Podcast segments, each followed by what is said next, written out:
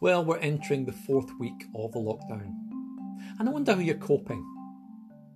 It really is a world as we have never known it before. It's strange to say that for me at least, there is now a new routine to the day, and I think that's important. I don't want to say it's become normal, but there is a new pattern to my work. We know the lockdown is about to be reviewed, and I think we're all wondering how much longer will this go on for? When will we get back to normal? I've absolutely no idea, but the one thing I'm sure about is this there will be no normal.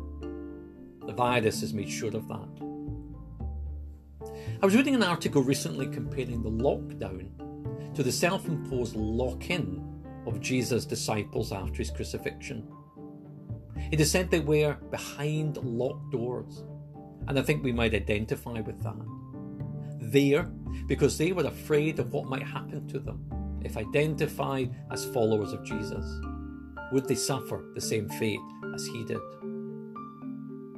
Around the world today, many people are still fearful, this time of a deadly virus that has spread across the globe.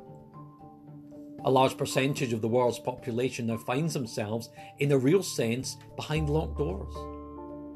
Whether through a government imposed lockdown or by their own decision to guard life and health. The article then made this comment, and this is a positive bit. These are words of hope. The moment that made all the difference to the disciples behind their locked doors was when the risen Jesus appeared and said, Peace be with you. Peace must have been the last thing they were expecting at this juncture. But of course, Jesus' resurrection from the dead had changed everything.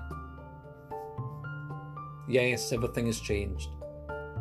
Yet Jesus still speaks these words to our fears, confusions, and doubts.